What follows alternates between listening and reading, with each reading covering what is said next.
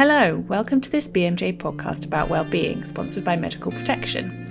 In this episode, we'll be talking about how healthcare professionals might handle the return to work, especially if they've been shielding. I'm Abi Rimmer, careers editor at the BMJ with an interest in well-being. And I'm Cat Chatfield, a trained GP with an interest in quality and patient safety. Abby and I co-lead the BMJ's campaign on well-being, which is especially important for healthcare professionals at this time. And we are delighted to have on the podcast today someone with lots of experience in helping clinicians return to work.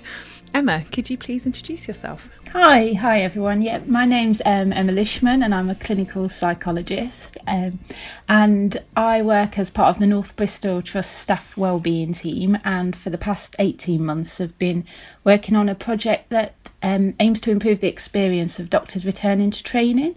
And obviously, in that time unexpectedly covid happened and within covid we had this concept of shielding um, a group of people who are described as extremely clinically vulnerable and asked to stay at home. Um, and we know that that has affected many medical professionals. So many of our colleagues have been unable to attend the clinical environment. And as that initial period was for 12 weeks it fit within the support program, which is anybody who's had an absence for longer than three months. So at my trust, I was asked to work with the um, doctors who have been shielding at our trust, and I've had the privilege of doing that over the past past few months. Is that okay? Did I say that? That's fantastic. Thank you, Emma. So I think at the moment we're in a place where shielding has been paused, although people who are clinically vulnerable are still advised to work from home, is my understanding. So at the moment, are you expecting that some doctors will now start to return to work who have been shielding or maybe even start thinking about so it? So from my understanding in um, that actually many of the my doctor colleagues and people that I've worked with have already already been returning over the course of the past few months. I think initially in the first shielding period last March, many people, you know, we were all very unsure about what was happening and many people at home. But as that shielding paused, I think towards August, at the beginning of August last year, many people started to return to kind of clinical um, environments. And it a lot of people never never went back to shielding whereas there's another group of people who even though it was paused last april felt the risk was still far too high. Um, it's basically impossible i guess to ensure that a hospital or clinical environment is covid secure. Um, and it's very difficult to limit social interaction uh, although i know risk assessments have happened. So some people have chosen, and maybe that's the wrong use of words, some people have felt that they've had no other choice than to keep shielding. So I think it would be very different for every everyone. I think yeah, and when we talk about this, and it's a, I, I think about language, but I guess we, we talk about return to work, and I think it's very important to mention early on that we're not talking about return to work because everybody I know who's been shielding has been working really really hard at home, um, often overworking so I guess what we're talking about is return to clinical environment or return to patient facing as as opposed to returning to work as such. Mm-hmm. Now I feel this is a really unfair question given how we just talked about the variety of people's different um, situations and feelings about about this situation that they found themselves in as, as very clinically vulnerable people. Um, but do you, are there some common emotions and feelings that people are experiencing around their return to a clinical environment? Okay, well, I've been quite fortunate over the past few months. I've been involved in quite delivering quite a lot of webinars, return to work webinars, um, and some of these have been where myself and colleagues are speaking, but a lot of them have been kind of more workshop based, where we've been able to have interaction. Um, and I've been working with doctors who've been shielding themselves, so we we do this. And one of the things we've done is try to gather as as many themes. Um, I think there's a lot of frustration around. Um, I think when we look back on this, this hasn't been the best. Um, and, you know, understandably at the start, nobody knew what was happening. You know, these concepts, shielding, lockdown, pandemic, social isolation, they, they were new. We didn't, even, we'd never even heard these words before. They, they roll off the tongue. Um, but now, but at then we did, we didn't know what it what it meant, and so initially, I guess we can understand why things weren't set up into place. You know, people didn't have the right technology. You know, sent home but unable to do their job or not have a role, but that's continued. And whereas some people, I think, have had, I guess, the best experience you know it's never going to be a, it's never going to have been a good experience i guess. But being able to feel utilized and work and um, ha- have a role which is obviously so important for people who've worked so hard for these careers other people i think have felt really underutilized and left at home. So, and that's gone on. So i think there is a lot of frustration and a lot of anger around and a lot of confusion um, people are worried understandably i think um, you know at the beginning, you know, this language of extremely clinically vulnerable. Um, the letters that were sent were were terrifying. People were bombarded by text messages, and you know, people were told they're not even to leave their their front door. Um, and I've spoke to many people who've only left their house a handful of times and are now looking at coming back to a a, work environment, a patient facing environment. So I, I, think there's fear around. Um, but there's positive emotion too. I've heard quite a lot of people who've appreciated time with their family this past year, have reflected on the work life balance, have felt relieved that they haven't had to um, put themselves into a situation where they're really at increased risk. Um, but yeah, so I think I think the main things I've perhaps picked up is a, a, a best a sense of frustration, but mainly anger um, at, at, how this has panned out for a lot of people. Um, and then things around fear. Oh, and of course, the other one, which I haven't mentioned, is guilt. Um, so many of the doctors I've spoke to have felt so so guilty about not being in the clinical environment this past year, and I think there's a number of reasons for that. I think medicine attracts highly motivated, perfectionistic. Uh, you know w- wanting to help uh, people. So to then overnight be told you're you're at home. And of course they have been doing working really hard and doing things but it's perhaps not had the same you know it's behind closed doors. It's not the kind of forward facing. And then we had that whole narrative about heroes. And what happens if you didn't fit, feel you were a hero? So although you know on one hand i understand that that narrative was to support people it didn't it had an effect on people who perhaps didn't feel like heroes too. So even though I personally don't think anyone should feel an ounce of guilt. I think the sacrifice shielding people have made is immense. I think that I haven't heard many people not feeling hugely, hugely guilty about not being in the clinical environment. That's interesting, Emma, because you were kind enough to contribute to one of our careers clinic articles. I think even maybe last year, and the other two respondents who were who were clinicians also mentioned mm-hmm. this feeling of guilt. So it's obviously something that a lot of people are feeling. And I know that we don't want to focus on the individual, so we can cut this question if we want to. But just for a second to focus on the individual. If someone is feeling really guilty, is there anything that they can do to try and help those those well, feelings? I think, know, these emotions they're very difficult for us to change aren't they? If we feel guilty we feel guilty and if we feel angry we feel angry. And i think that's one of the things you know in psychology that we try and get across. These are really normal human emotions we experience. But then how people return how people come back is going to have a huge impact on that. And i've heard awful awful things you know people coming back and people saying oh just back in time for the next wave or you know, oh, I thought you'd have a better suntan at the end of last summer, or oh, nice jolly. Well, if you're already experiencing feeling of guilt and you come back to something that's as insensitive or um, rude as that, that is going to enhance it. And I think that often in medicine there's a lot of banter and a lot of humour. And I've actually spoke to people who normally would quite like that banter, but in this situation it's not funny. you know, they've been in the house, they've been terrified, and, and coming back. That just so I think as people in the environments where people are returning to, we need to be really mindful of how we welcome people back, how we acknowledge the work that they've done, how we don't make small jokes or humour about the situation, because I think that is highly likely to then enhance the feelings that people will will will have um, mm. about not not having not having been been in really. And I think it's difficult, isn't it? Because sometimes that humour is a way of expressing these negative emotions that people who've not been shielding might experience. You know, their kind of fear about being in the clinical environment, you know, over the past year and, and sort of all the pressures they've been under.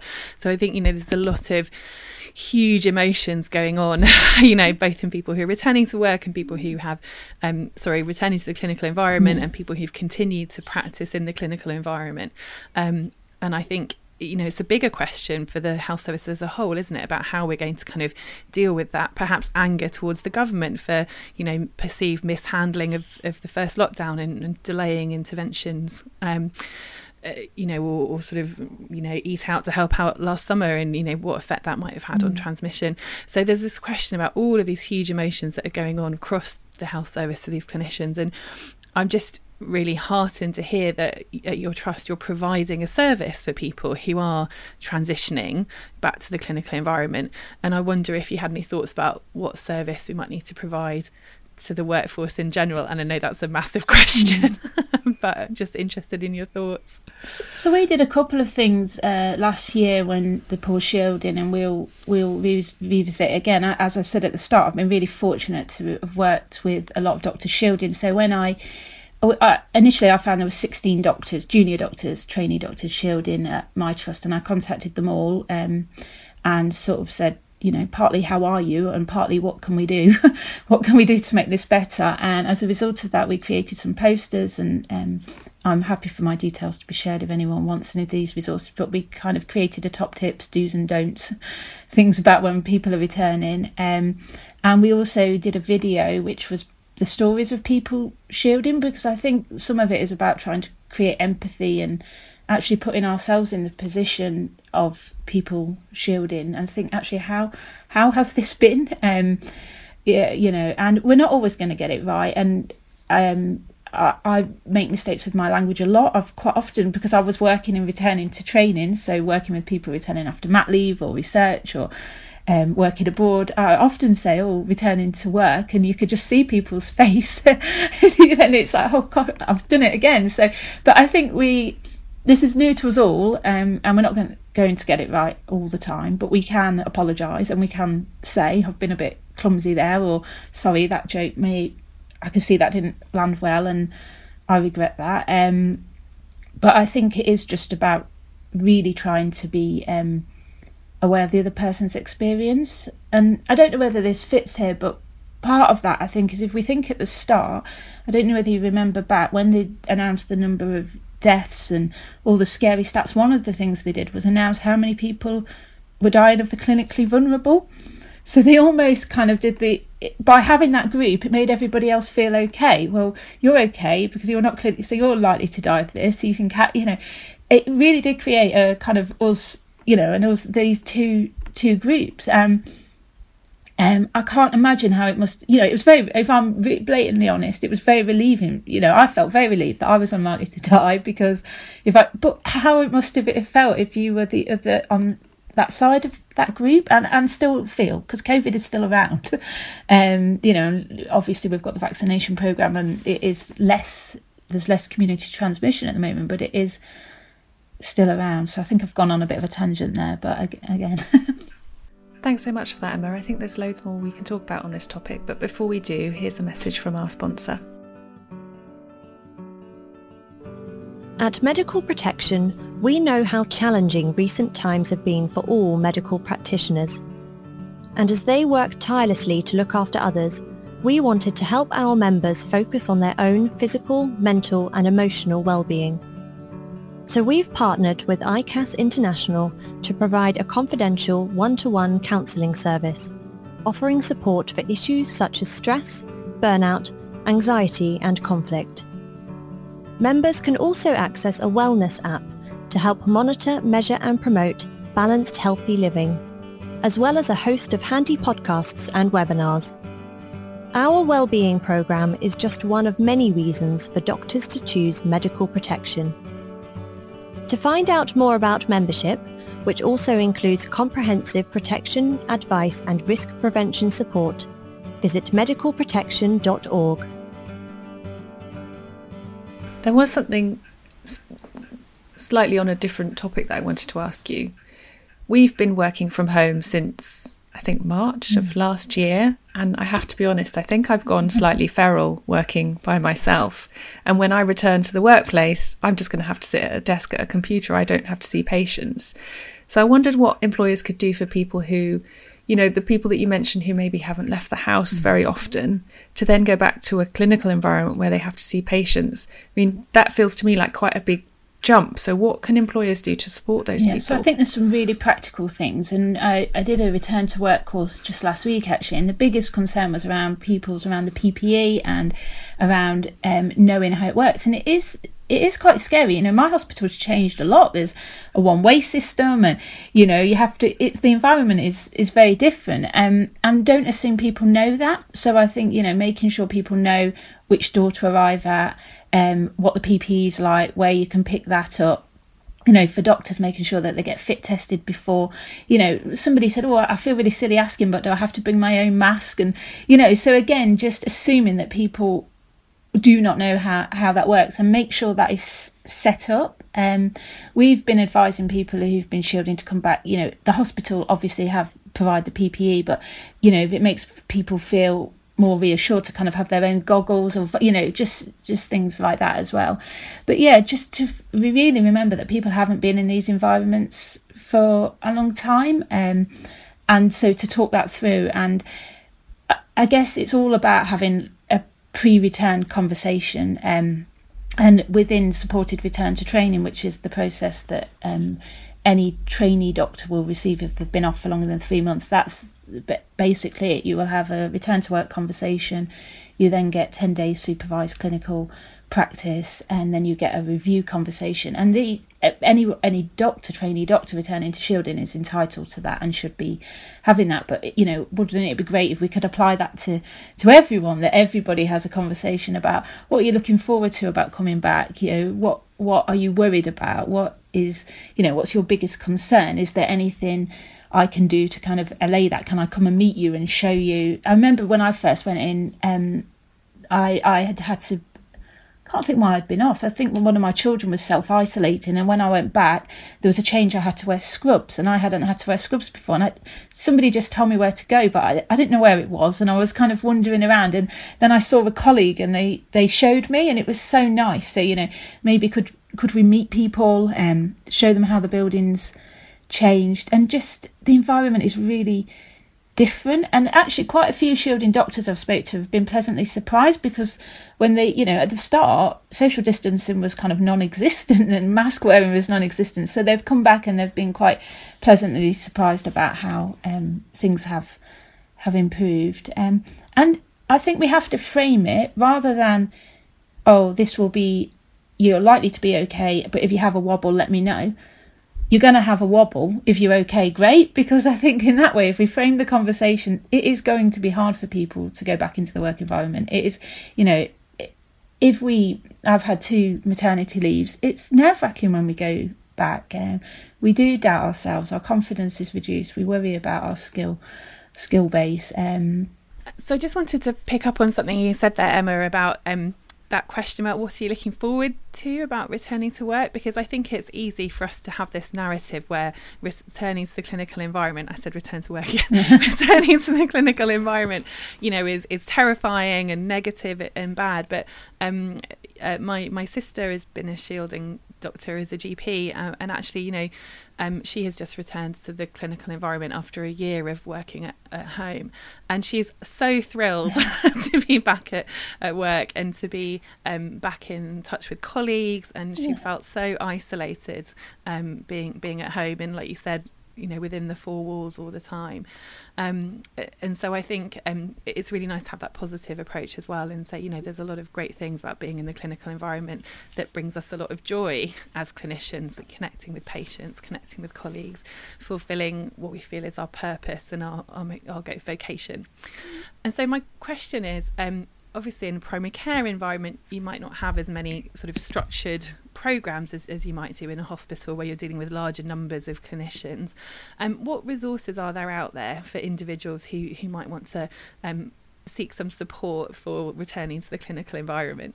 There's a group called the support for shielding trainees and that's so it's SSTAG um, and basically, that's a group of trainees who've been shielding who are working with HEE and the support program to. Um, they've brought out all sorts of resources. So there's kind of a checklist, there's a flow chart for returning. Um, they also did something on activities you could do whilst while shielding, um, peer support models, and uh, they've got a great resource list. So they are really useful. Um, a resource um, and they have recently produced an e-learning package for educational supervisors and other educators all about how we might support people returning and it's a really great um, package that's been co-developed through you know people who have been shielding and um, HEE and then the support and support is written S U P P um, S U P P O capital R T T supported return to training as part of Health Education England, and they again have got many many recorded webinars on you know brushing up on certain skills um thinking about confidence. I, I appear on a few of them. Um there's they, they have there is, there is a lot there is a lot there. Um and i think it's really important to be aware of that. And any trainee doctors who are returning, it's different for other medical staff, but for trainee doctors, they are entitled to have the full support process, although they have been working this whole time. And I think that's really important to know because that does give you that 10, um, 10 days of supervised clinical practice, which will mean no on calls, no doing clinics on your own, no lists on your own if you're in operating theatres. And that just ensures, because I think actually most people I've spoke to are pleased to be returning, and those who feel the risk is too high aren't happy about that. They're, they're making very, very difficult decisions about their quality of life, their careers, their work. I mean, and the, if you're training, the impact this is having on training progression can be huge if you're in a craft special specialty, which it really means you know you're not got your operating time in or you know.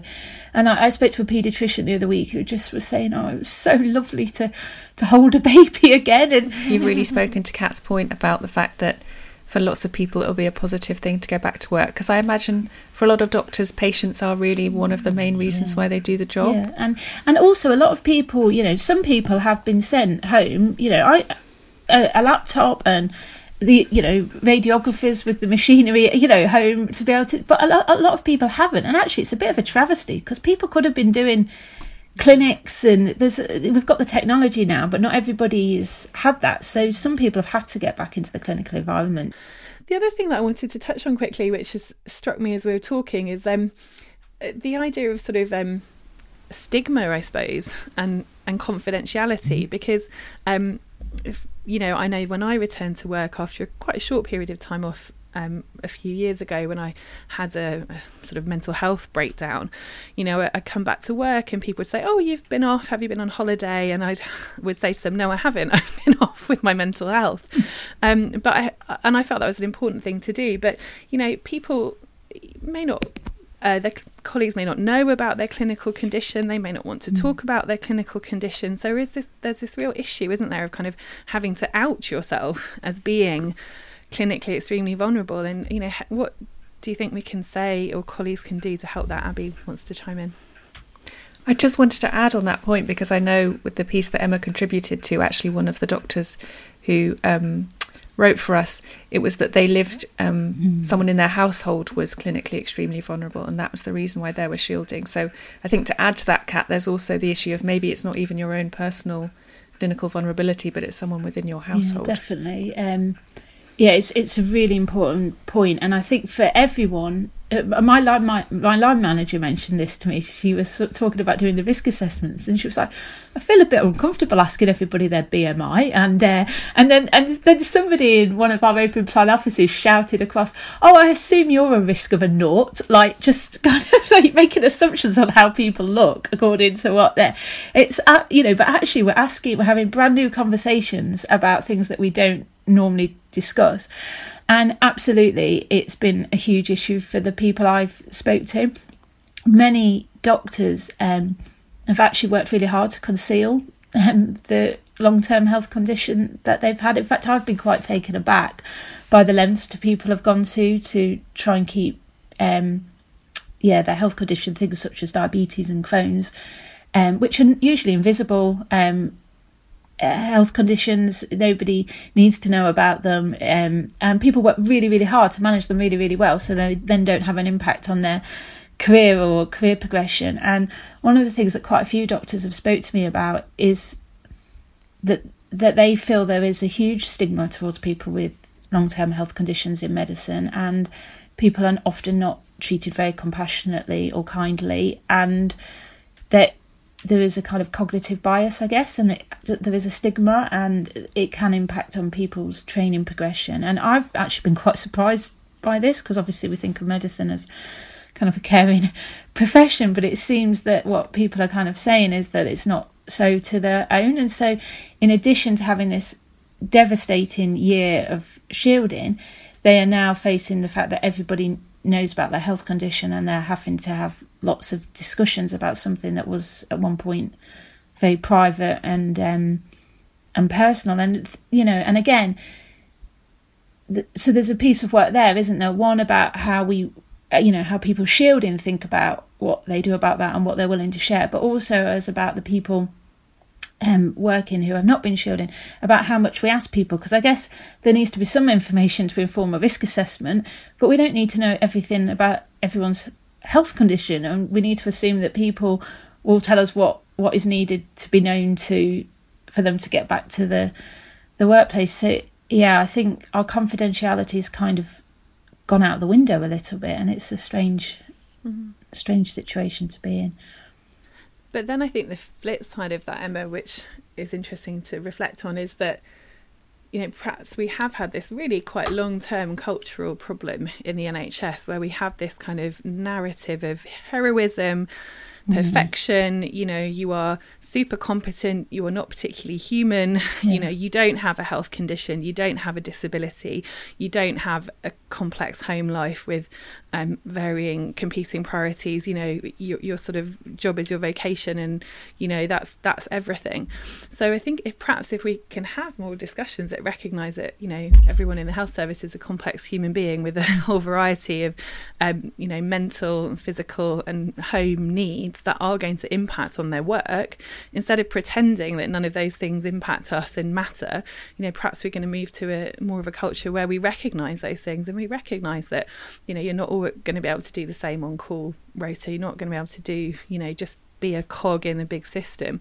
Sorry, this is a real rant that's turned into, but um, you know, I, I know of, of colleagues and friends and family members who've you know had really bad experiences with NHS occupational health before, for example, you know, where revealing their their clinical condition has had adverse impacts on their training or their opportunities. You know, um, so I, I think there is a huge cultural shift that needs to happen, and, and maybe this is a step towards that.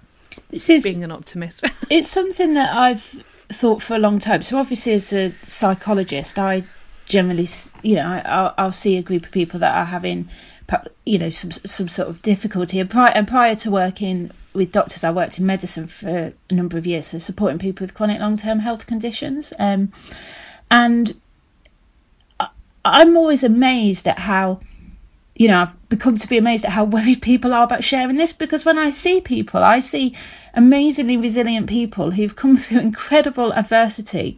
You know, I, I can't believe it sometimes, you know, people working so hard, managing a health condition, managing appointments, managing a family, taking on all the other um, activities that people have to do to get their CV audits, you know, quality improvements. And and then to feel that they would then be criticised for having or um, for having the I, I find it astounding. And I always think well it, surely if I'm as a patient I want a doctor who understands a little bit about health and and about not being well and about how it might feel to manage a cut so I actually think we should perhaps value this more. But yeah it's been a it's been a shock to me that people are so because I kind of be like surely you could just say that you've got that or you know but people are absolutely adamant that that is not the case and and you can't. And i guess it does lead us to reflect on how are we able to say we're not okay? Are we able to say that we are not feeling well or that we I, yeah it's it's interesting and worrying that the uh, the main message i get is that we can't still It's interesting because these conversations kind of remind me, Cat, of conversations we've had with other guests about sharing your mental health conditions and how similarly often people try not to do that if they're doctors because they feel like it mm. means they won't be, I guess, accepted isn't the right word, but maybe they might be viewed differently by their colleagues if they say, you know, I have a mental health condition. So it's really interesting that we're kind of reflecting that on a physical health point of view because I guess I always thought maybe it was because mental health is sometimes seen as this other thing, but the fact that it's across the board is is quite sad and obviously as you say, something that needs to change. it's change. difficult about how we change it as well. I, a really good friend of mine um, has has mental health difficulties, and I was asking her about speaking up about something, and she was saying it's unfair. Why should it always have to be, you know, me who speaks up? Um, that that's not the way that's not the way it should have to be. The pressure's on us to kind of vocalise and say what we're struggling with.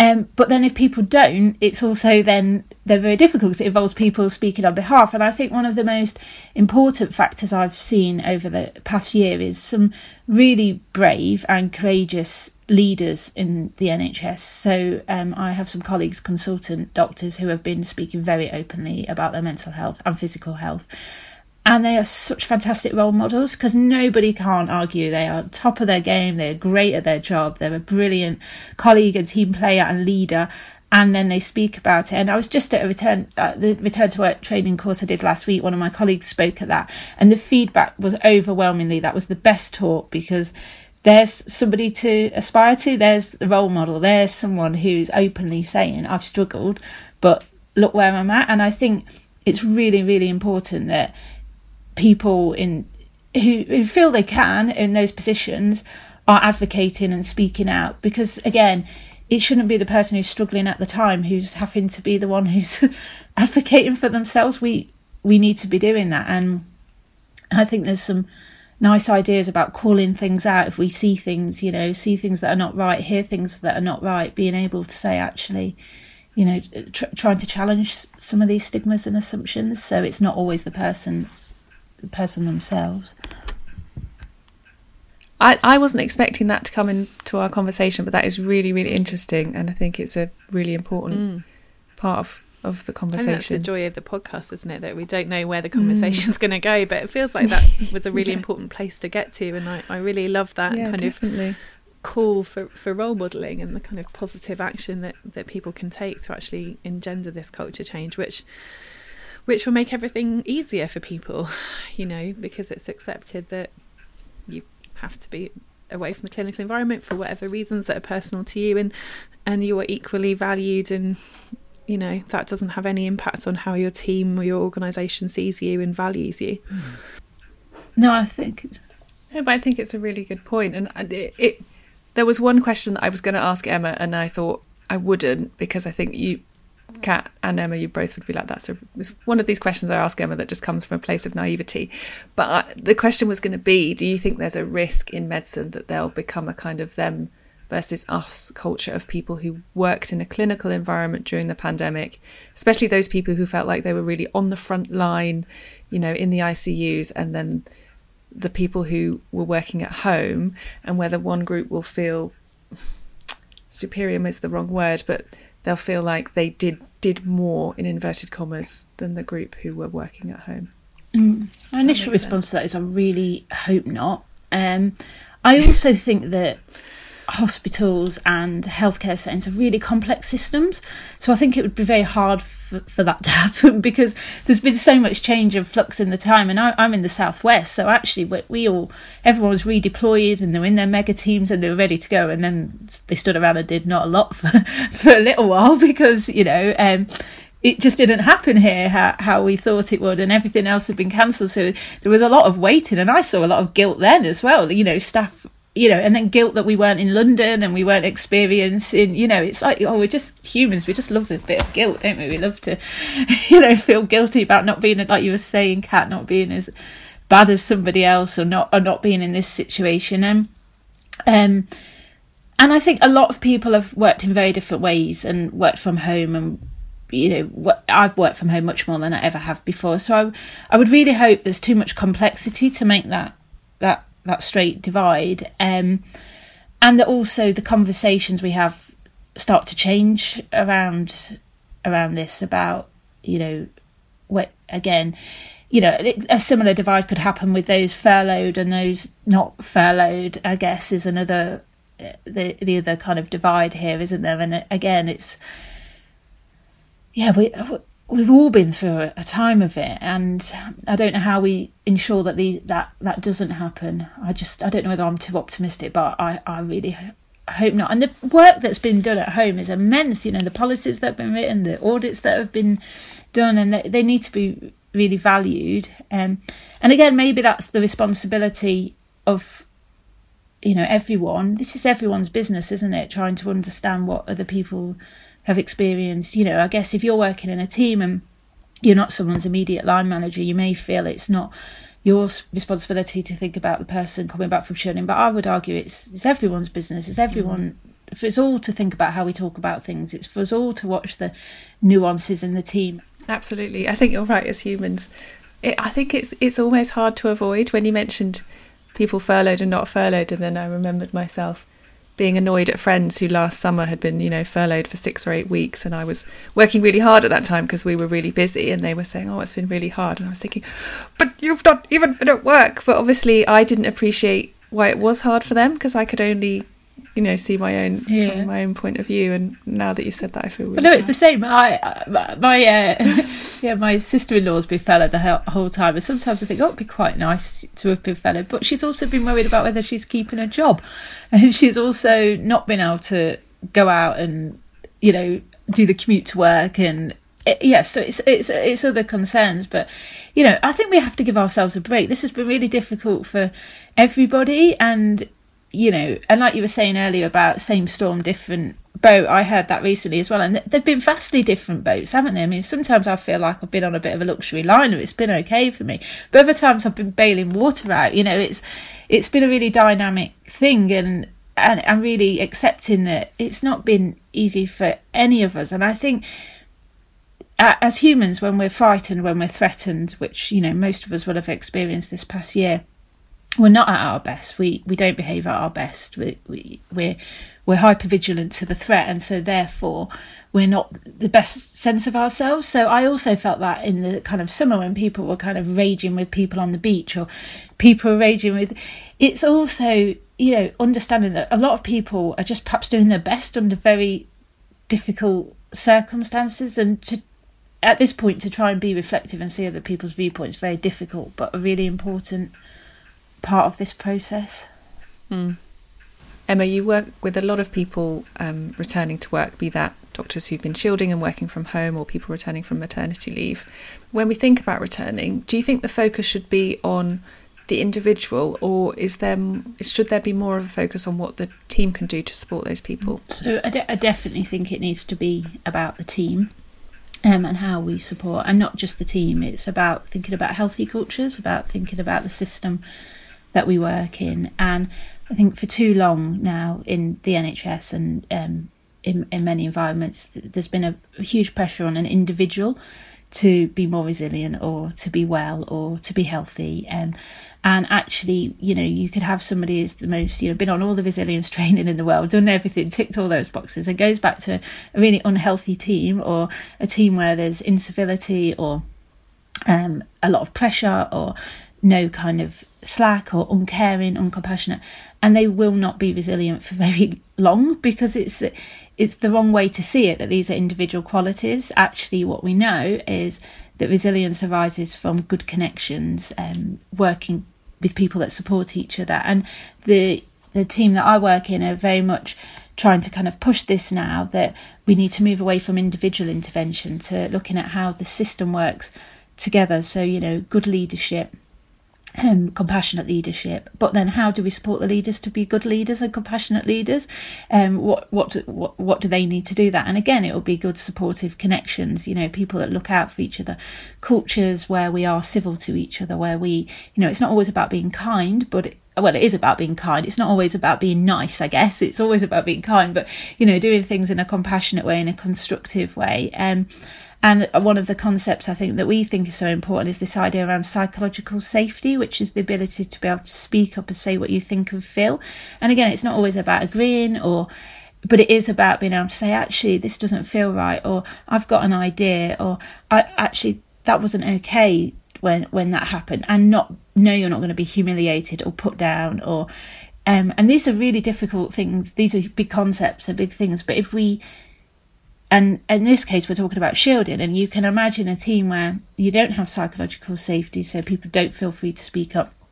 Um, you know, or a team where we don't have civility, you can imagine coming back to that and being really worried about the reaction you're going to get from your your colleagues or your senior seniors.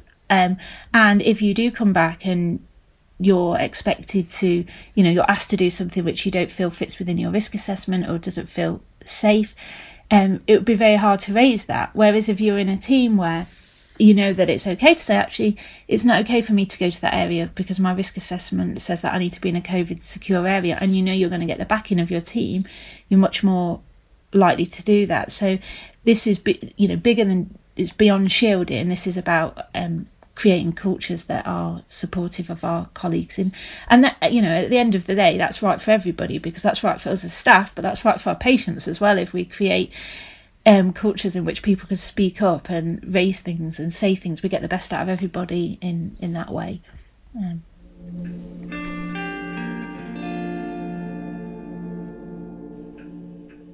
Cat, I thought that was a really interesting discussion. I especially thought the point that I think you initially brought up about um, when people return from shielding, whether or not it's okay to ask them about why they've been shielding, and and the fact that you know, as we learned from Emma, people might be might have deliberately not disclosed sort of the conditions that led to their shielding and how difficult that might end up being for people. Yeah, absolutely. And and you made the point, Abi, about how you know we've talked a lot about mental health and the importance of being open about that, but we haven't really considered how um, the culture in medicine deals with the physical health of, of clinicians, and it obviously has a huge impact on your well-being um, and the sort of strain of your daily life. Let alone, um, you know, the strain of your professional life. Let alone the strain of the pandemic. It's sort of layer upon layer here, isn't there? As a non-clinician, and I think I said tried to say this earlier, but not particularly coherently. But as a non-clinician, I'm surprised that people are unwilling to talk about their physical health conditions. I can kind of understand it more with mental health conditions because I think uh, it's been much better rec- in recent times, but I think sort of in years gone by, people just didn't talk about mental health. But the fact that doctors who know the ins and outs of all different types of, you know, physical conditions don't talk to each other about their own is quite surprising. But I think if you think about, we have this culture where we're not very good at taking breaks or prioritizing sleep or hydration or food or all of that self care. I mean, that is all about kind of recognizing sort of your physicality and the fact that you're an embodied person. Um, and so historically, medicine has not been very good at that. And I think it, a lot of this um, i think guilt is just such an overwhelming powerful emotion and you know you feel guilty if you sort of have to take time off for attending a hospital appointment or you know going for a blood test etc etc and you feel like you're adding a burden to already overstretched system and i think there's this real thing where clinicians don't want to be a burden to their colleagues or to the nhs um, and this and then all that messaging around shielding that emma was talking about that really kind of sort of emphasize that you are a burden um, uh, kind of message. And so I think really moving away from that and how negative and damaging it is and being like you know you are valued. You know you do not have to be perfect to be valued. You know you you are who you are and you know you are valued whatever your physical or mental health condition. That's really kind of hippie and crunchy but that's that's how i feel. And i just don't think we're we're good at doing that in the NHS, that kind of compassionate culture. Um, and we know from people like Michael West and all of their work around patient safety how important that compassionate culture is, not just for well-being, but for safety and high quality care. And it, I just, I guess I feel really frustrated that we're still having these conversations around why aren't we better at doing this. Um, so it'd be really good to talk more about how we could get better at doing this. And I think that idea of leadership role modeling that Emma brought up is is just a really important takeaway for me from this this podcast. I think that's going to be a really powerful intervention in the system. Absolutely. Well, that's all we have time for for now. Thanks very much to our guest, Emma Lishman, for coming on the podcast. And you can check us out on social media. We're at BMJ underscore latest on Twitter or join the BMJ Wellbeing group on Facebook. We'd really like to hear your ideas for what we should cover in future episodes. Until next time, it's goodbye from us. Bye.